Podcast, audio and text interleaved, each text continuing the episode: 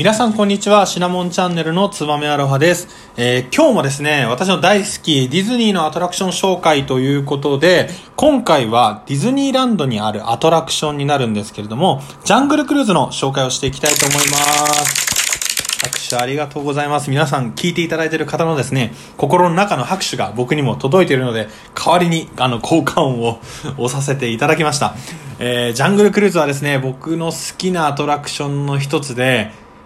演じるスキッパーというですね、船長の役が非常に面白いですよね。あの、人によっても話すことが違ったり、女性とか男性でもですね、えー、あ、船長が女性でも男性でも話す言葉が違ったりするので、何回乗っても楽しいアトラクションかなというふうに思います。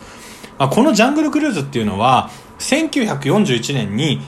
アメリカのディズニーランドを作ったウォルト・ディズニーさんが南米のコロンビアの川を遡った時の体験をもとに構想、あとは制作をされています。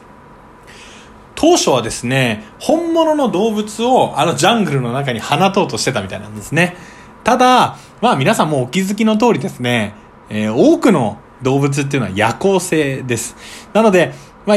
いつもですね、僕たちが遊びに行くときに、あの、希望通り動いてくれなかったりとか、あとはちょうどこう、ボートが通ったときに都合よくですね、川の中から現れてくるっていうのはなかなか考えづらいので、その当時開発されたオーディオアニマトロニクスというですね、えー、ざっくり言うと機械です。機械を使って、まあ、いつですね、どんな時も、えー、同じような体験ができるような、えー、形にですね、えー、現在の形のジャングルクルーズが作られました。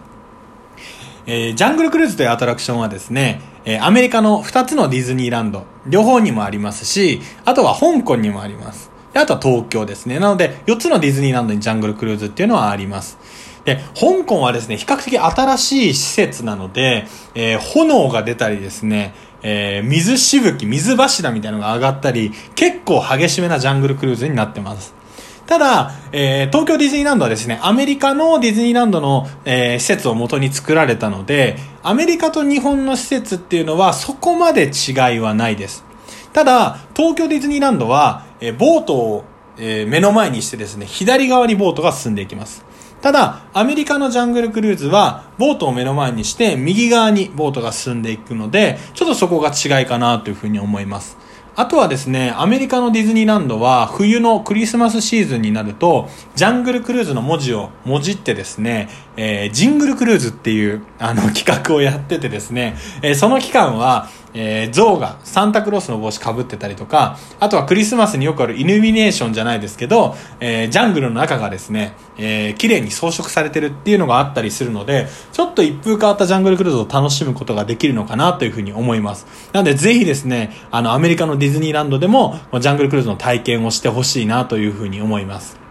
え、ジャングルクルーズの、まあ、できた歴史っていうのをですね、おさらいをさせていただこうと思います。まあ、できた歴史っていうのがですね、1983年の東京ディズニーランドが開園した時にできたっていう歴史ではなくですね、えそもそものバックグラウンドストーリーとしてある設定ですね、そこのお話をしていければと思います。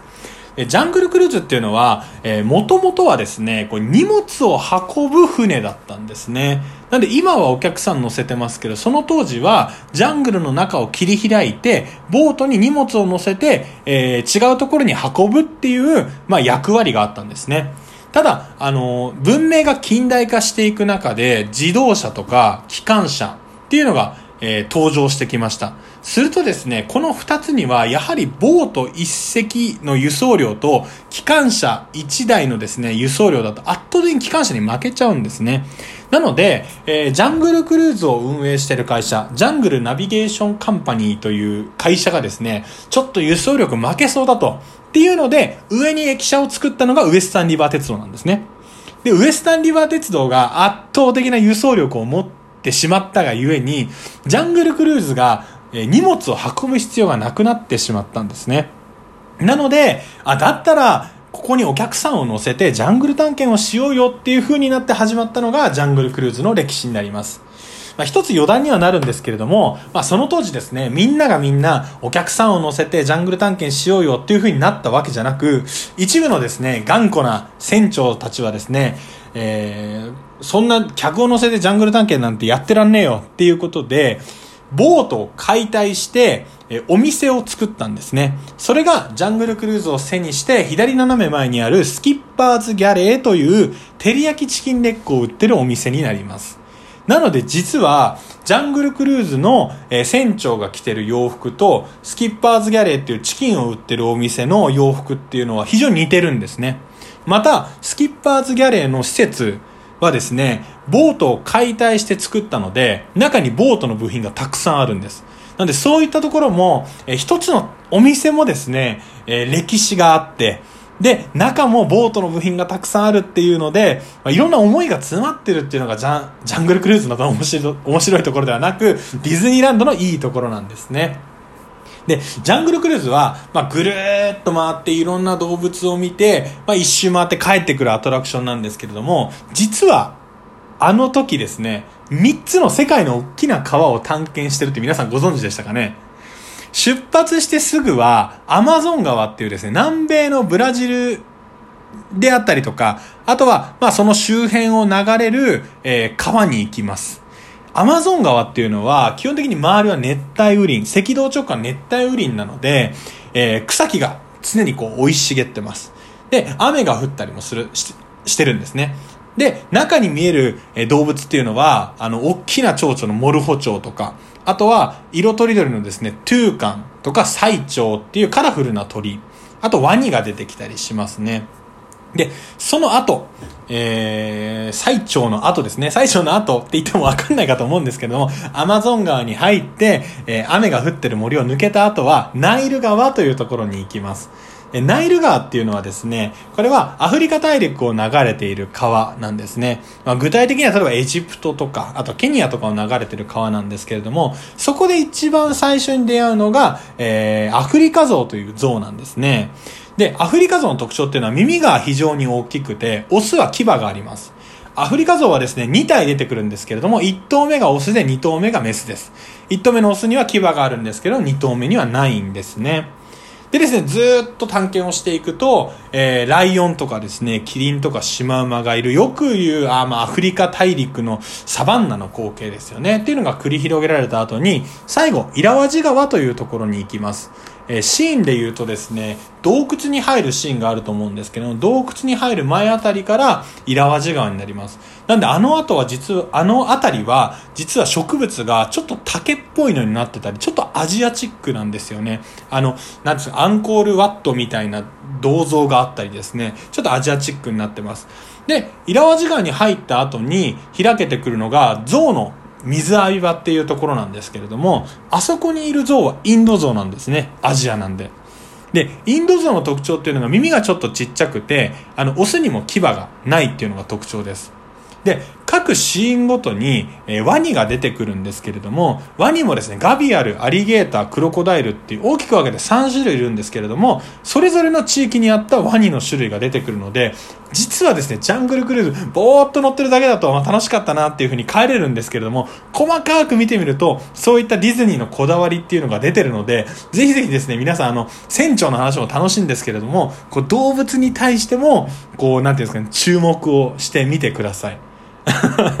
ちょっとマニアックだったかな。あの、ただ、まあ、これはアトラクションの魅力をお伝えする、まあ、回なので、もうどんどんどんどん僕は好きなことを喋っていきたいと思うんですけれども、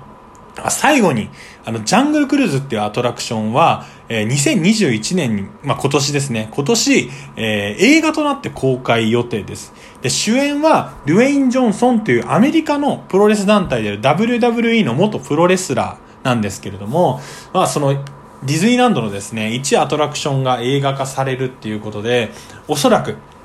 今年、えー、混むこと間違いなしの僕はアトラクションだと思っています。で、今お話しさせていただいたのは、えー、ジャングルクルーズが新しくなる前、実はジャングルクルーズっていうのは一回改装工事を行っていて、今はですね、夜になると、こう、ホタルが出たりですね、あとは、えー、洞窟の中にちょっとまあ不思議な仕掛けが隠されてたりっていうので、おそらくいつあれって新しくなったのかな。確か2014年に新しくなったと思うんですけれども2014年より前にジャングルクルーズに乗った人は、えーそれ以降乗ってない人はですねもうパワーアップしてるのでぜひぜひこのためだけに僕はディズニーランドにも行ってもいいと思うくらいですね、好きなアトラクションなので。で、あとはですね、昔はジャングルクルーズは、えー、音がなかった動物の鳴き声とかはあったんですけれども、今のジャングルクルーズは BGM のような形でですね、常にジャングルの中に音があります。なので、見て、聞いてですね、まあ、あとは笑って、今ちょっとね、飛沫が飛んじゃうから大声で笑うのは難しいかもしれないですけれども、そういった楽しみ方ができるアトラクションになってますので、ぜひぜひですね、えー、今後ともディズニーのアトラクションは載せていきます。なので、えー、皆さんもですね、えー、乗った、え、アトラクションの感想とかお便りでお待ちしておりますので、え、いただければ嬉しいです。ありがとうございました。